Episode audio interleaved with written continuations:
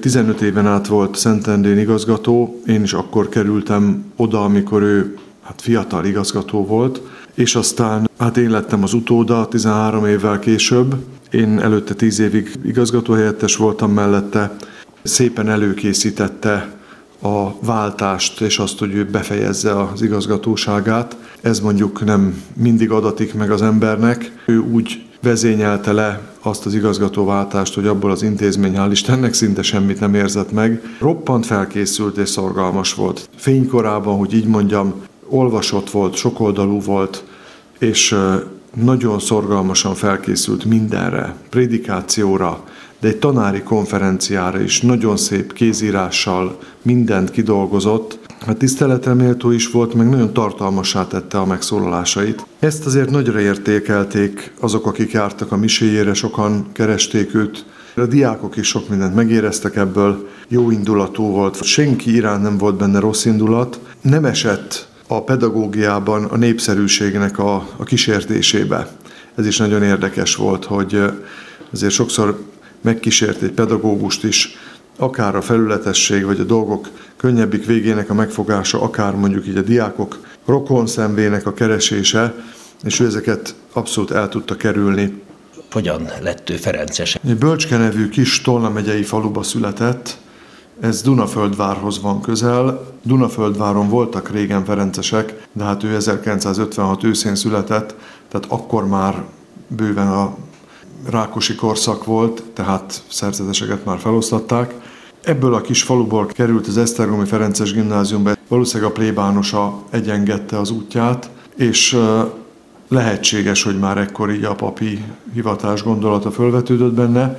Esztergomban aztán pedig hát ilyen nagy példaképei voltak. Például egy Hajdú Antal. Igazából ez a, az atya, hát így a 70-es évek közepére már egyébként szintén elég fiatalon, hát egy hanyatló egészségi állapotba került, és ezért a fiúk ott Esztergomban hát sokszor inkább borsot törtek az orra alá, vagy nem ismerték föl a hihetetlen szorgalmát és lelki nagyságát, viszont az András ő felismerte, és emiatt végül is ő, ő mindig is neheztelt az osztálytársaira, hogy a hajdó Antalt piszkálták vagy bántották, és hát ezeknek a példáknak a hatására jelentkezhetett a rendbe.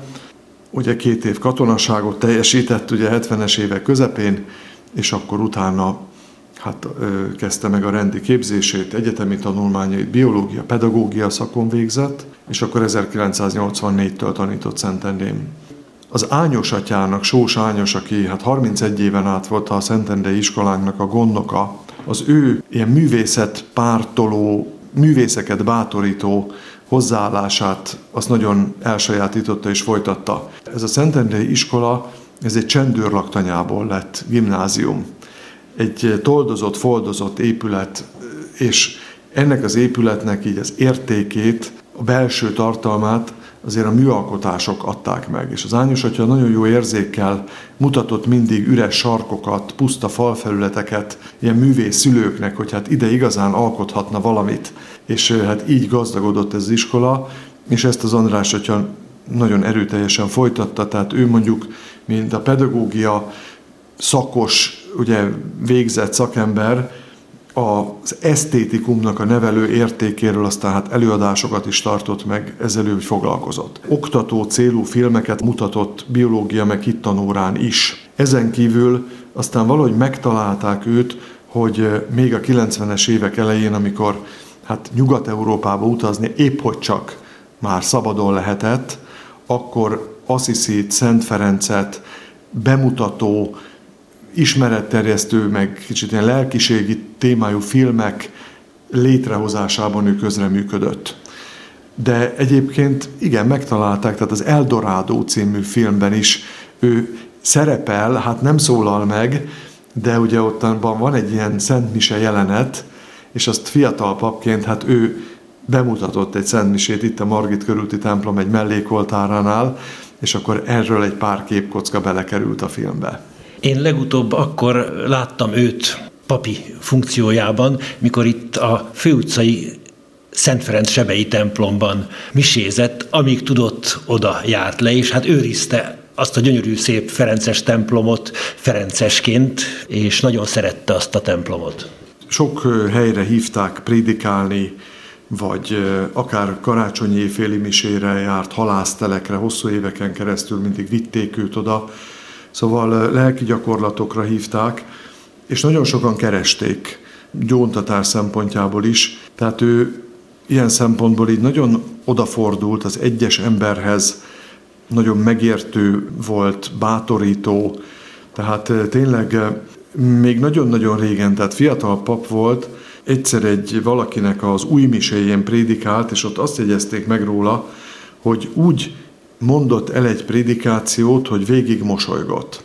De ez nem valami ilyen, ilyen happy, meg hogy mondjam, ilyen, ilyen mesterkélt vidámság volt, hanem volt benne, és azt mondom, hogy az élete végéig tulajdonképpen egy, egy ilyen elvehetetlen derű, annak ellenére, hogy egyébként a méltánytalanságoktól, amik embereket értek, nem, nem őt magát, vagy nem csak őt magát, hanem másokat is, nagyon sokat tudott szenvedni.